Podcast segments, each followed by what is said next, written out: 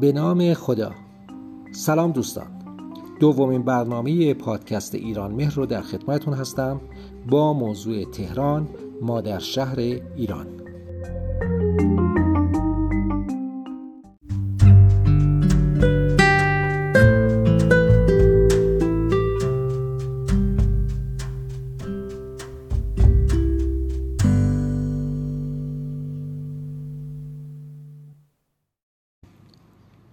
تهران پرجمعیت شهر و پایتخت ایران و مرکز استان تهران است. جمعیت تهران به علت گستردگی دقیقا مشخص نیست ولی حدود 10 تا 15 میلیون نفر تخمین زده میشه. پیشینه زندگی در تهران به دوران نوسنگی برمیگرده. و کاوش های باستانشناسی صورت گرفته در تهران منجر به کشف اسکلت های 7000 ساله انسان و ابزارهای سنگی شده. در اوایل صده هفتم با ویرانی شهر ری و مهاجرت مردم اون به تهران دانش تجارت، ساخت و ساز و شهروندی مردم ری به تهران انتقال یافت و باعث پیشرفت اون شد. در دوران صفوی بسیار بر اهمیت تهران افزوده شده. اما سرچشمه شکوفایی و پیشرفت این شهر به پایتختی اون برمیگرده یعنی دوره آقا محمد خان قاجار. بنیانگذار دودمان قاجار که پس از بارها تلاش برای تصرف تهران بالاخره موفق به انجام این کار شده بود. در نوروز سال 1165 هجری شمسی پس از سالها جنگ با خاندان زند و مدعیان پادشاهی تهران رو به عنوان پایتخت برگزید. تبدیل شدن تهران از شهری معمولی به یک پایتخت مدرن از دوران پهلوی شروع شد. در دوران پهلوی امور کشوری در پایتخت متمرکز شد و شمار کارکنان دولتی در شهر به سرعت افزایش یافت. در این دوران تهران علاوه بر دو وظیفه سیاسی و تجاری وظیفه اداری رو هم پذیرفت. با انقلاب اسلامی سال 1357 و آغاز جنگ ایران و عراق برای نزدیک به یک دهه توسعه در تهران صورت نگرفت. ولی پس از پایان این دوره توسعه پایتخت ایران ادامه یافت و تهران به کانون پذیرش جمعیت در ایران تبدیل شد. تهران کانون اقتصادی ایران است و نخستین منطقه صنعتی این کشور محسوب میشه. اما فعالیت های اقتصادی بین نقش چندونی در شماره شاغل های اون نداره. بر اساس آمار سال 1397 سهم تهران در کل تولید ناخالص داخل ایران 25 درصد بوده و با اختصاص نیمی از بخش صنعت کشور به خود نقش مهمی در اقتصاد ایران داره. تهران همچنین یکی از مهمترین مراکز گردشگری ایران به حساب میاد و دارای مجموعی از جاذبه های گردشگری است که شامل کاخها و موزه های فراوانی میشه. برج آزادی نماد تهران است و از منشور کوروش بزرگ برای نخستین بار در این مکان پرده برداری شد. برج میلاد نیز نماد دیگر تهران و بلندترین برج ایران هستش. از نظر اداری تهران به 22 منطقه و 122 ناحیه شهری تقسیم شده و شهرهای تجریش و ری رو هم در بر گرفته. اداره شهر توسط شهرداری تهران انجام میشه. شهردار تهران توسط شورای شهر تهران انتخاب میشه و این شورا باید بر عملکرد شهرداری نظارت کرده و برای اداره شهر قانون گذاری کنه. در سال 1347 شمسی نخستین طرح جامعه تهران با افق 25 ساله و با مسئولیت عبدالعزیز فرمان فرماییان و ویکتور گروئن تهیه شد که تا کنون از مهمترین مبناهای قانونی توسعه شهر تهران بوده است. به عنوان یک مرکز سیاسی و اداری مهمترین نهادهای دولتی و قضایی ایران همانند تمامی وزارتخانه و مجلس شورای اسلامی در این شهر واقع شده. تهران دارای دو فرودگاه بین‌المللی امام خمینی و داخلی مهرآباد است. که از پر رفت و آمدترین فرودگاه ها در ایران هستند.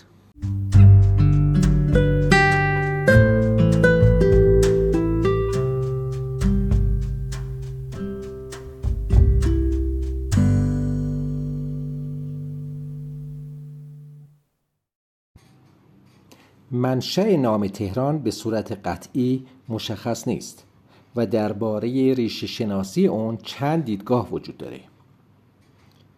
اول اینکه ران پسفندی به معنای دامنه است و شمیران و تهران به بالا دست و پایین دست بودن اشاره داره. دومین دیدگاه مبنی بر این هستش که تهران تغییر شکلی یافته تهرام به معنای منطقه گرمسیر است و در مقابل آن شمیرام یا شمیران به معنای منطقه سیر قرار داره. دیدگاه بعدی مبتنی بر این هستش که سراسر دشت پهناوری که امروزه ما اون رو تهران بزرگ می‌خونیم در میان کوههای اطراف خود گود به نظر می‌رسیده و بدین سبب تهران نام گرفت. و بالاخره عدهای هم معتقدند به دلیل اینکه مردم تهران هنگام حمله دشمن زیر زمین پنهان می شدن آن را تهران به معنای زیر زمین نامیدند. نخستین اشاره به نام تهران در نوشته های تاریخی در حدود سال 450 توسط خطیب بغدادی و در پی ثبت مرگ حافظ تهرانی در تاریخ بغداد انجام شده است. پس از آن نیز نام تهران به خاطر داشتن انار خوبش در فارسنامه ابن برخی آمده است. اما نکته در مورد شیوه نگارش تهران روستایی که پیش درآمد شهر تهران بوده است پیش از اسلام نیز وجود داشت. و پس از اسلام نام اون معرب گردیده و از تهران به تهران با تا تبدیل شد. با این وجود جغرافیدانان معروف آن روزگار نیز به املای تهران اشاره نمودند. همزمان با جنبش مشروطه که تغییرات زیادی در ادبیات و نگارش زبان فارسی به وجود آورد به مرور املای تهران رواج یافت با تی دو نقطه و پس از تأسیس فرهنگستان ایران و تأکید آن بر املای تهران املای دیگر تهران یعنی با تا کاملا منسوخ شد.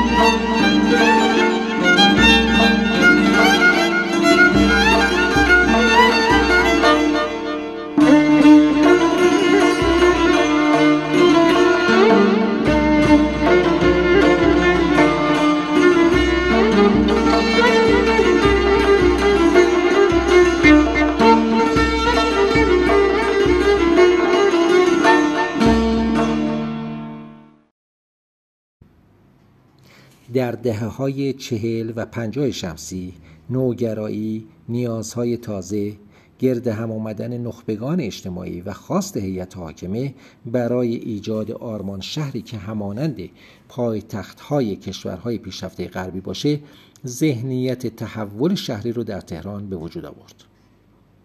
روند توسعه تهران با ایجاد شهرک های تهران پارس و نارمک در شرق تهران ویلا، شهرارا، گیشا در غرب ادامه یافت. همچنین صنایع تازه و فرودگاهی در غرب و تأسیسات ترابری در جنوب گسترش یافتند. احداث اتوبان‌های پاکوی همون چمران امروزی، شاهنشاهی، مدرس امروزی، افسریه ایوبی و همچنین احداث شهرک های جدید اکباتان، لویزان، شهرک غرب، شوش و دهها کوی مسکونی دیگه در این دوره انجام شد. در این دوره تهران به سرعت به یک کلان شهر بینالمللی تبدیل شد برنامه های توسعه تهران بسیار گسترده بودند و این شهر یکی از شهرهای موفق آسیایی اون دوران به حساب می آمد. در سال 1345 طرح نماد تهران به مسابقه گذاشته شد برنده مسابقه حسین امانت در نهایت برج شهیاد یا آزادی امروزی رو که همکنون از برج های معروف جهان است طراحی کرد. تأسیس دانشگاه ها و مراکز آموزشی متعدد در این دوران توانست اوضاع آموزشی تهران رو بسیار بهتر کنه. برای دادن وچه ورزشی بهتر به پایتخت هم مجموعه ورزشی آزادی در ده شهریور 1353 و همزمان با بازی های آسیایی 1974 میلادی در تهران افتتاح شد. این مسابقات به عنوان نخستین رویداد بین مهم ورزشی در تهران برگزار شد. همچنین این برای نخستین بار بود که بازی های آسیایی در خاورمیانه برگزار می شد و ورزشگاه آریامهر اون روزی و آزادی امروز به عنوان یکی از بزرگترین ورزشگاه های جهان در اون تاریخ میزبان اصلی این بازی ها بود.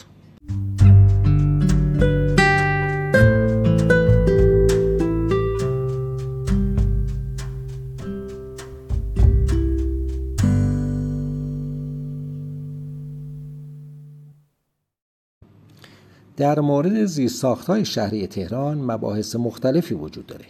اما مهمترین اون در حال حاضر مترو تهران هستش. تاریخچه راهن تهران به سال 1261 شمسی برمیگرده.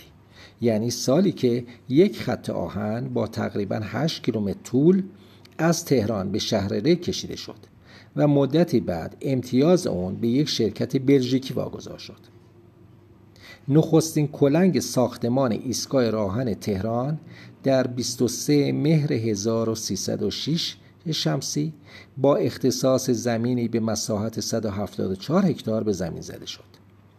بنای این ایستگاه رو, رو یک مهندس اوکراینی تهیه کرد و در سال 1379 در فهرست آثار ملی ایران به ثبت رسید.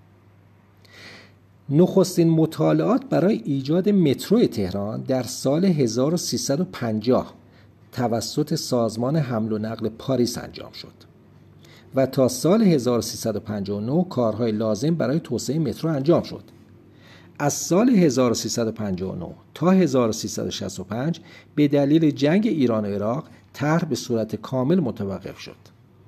از سال 1374 به بعد گسترش مترو تهران به صورت جدی دنبال شد و در 16 اسفند 1377 نیز نخستین گشایش رسمی مترو انجام شد و با استقبال خوبی از سوی مردم روبرو شد.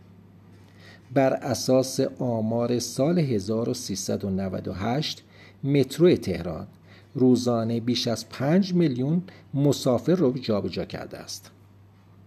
همچنین در پایان همین سال شمار سفرهای انجام شده با مترو تهران از مرز ده میلیارد گذشته است.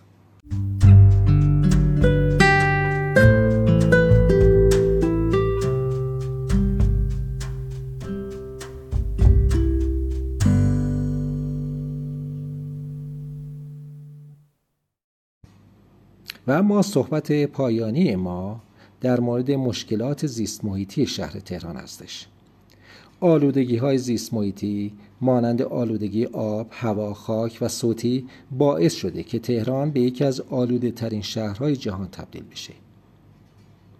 آبهای زیرزمینی تهران دارای آلودگی هستند. از اونا به صورت مستقیم در کشاورزی هم استفاده میشه. یکی از زیان آورترین عناصری که به دلیل نفوذ های انسانی و حیوانی در های آب زیرزمینی تهران وجود داره نیترات هستش. فرسودگی زیرساخت آب آشامیدنی تهران هم به آلودگی بیشتر آب کمک می‌کنه. تهران از آلودگی هوا هم رنج می‌بره. عوامل آلودگی هوا در تهران شامل عوامل جغرافیایی همانند اثر محصول کننده کوههای اطراف وسایل نقلیه نظیر خودروها و موتورسیکلت ها سوخت خانه ها و آلودگی حاصل از کارخونه های اطراف میشه آلاینده های اصلی هوای تهران نیز اکسیدهای نیتروژن، اکسیدهای گوگرد، مونوکسید کربن، ترکیبات عالی فرار و ذرات معلق هستند. از ذرات معلق به عنوان عامل اصلی مرگ ناشی از آلودگی هوا در تهران یاد شده همچنین بخش بزرگی از ذرات معلق تهران رو اتوبوس ها، مینیبوس ها، کامیون ها و موتورسیکلت ها تولید می کنند. و اما آلودگی صوتی حریم صوتی در بافت شهری تهران رعایت نشده و آلودگی صوتی در تهران بحرانی خوانده شده است تهران همچنین رتبه نخست رو در میزان آلودگی صوتی در ایران دارد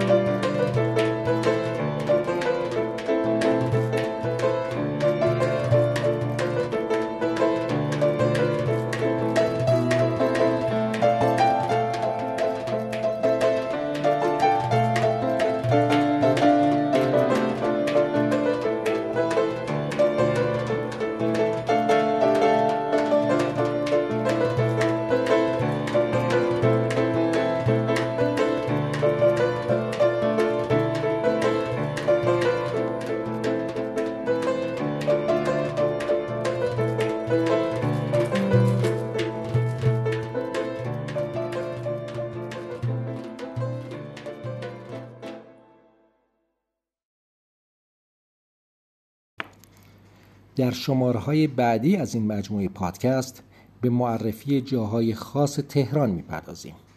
تا برنامه دیگر خدا یار و یاورتان باد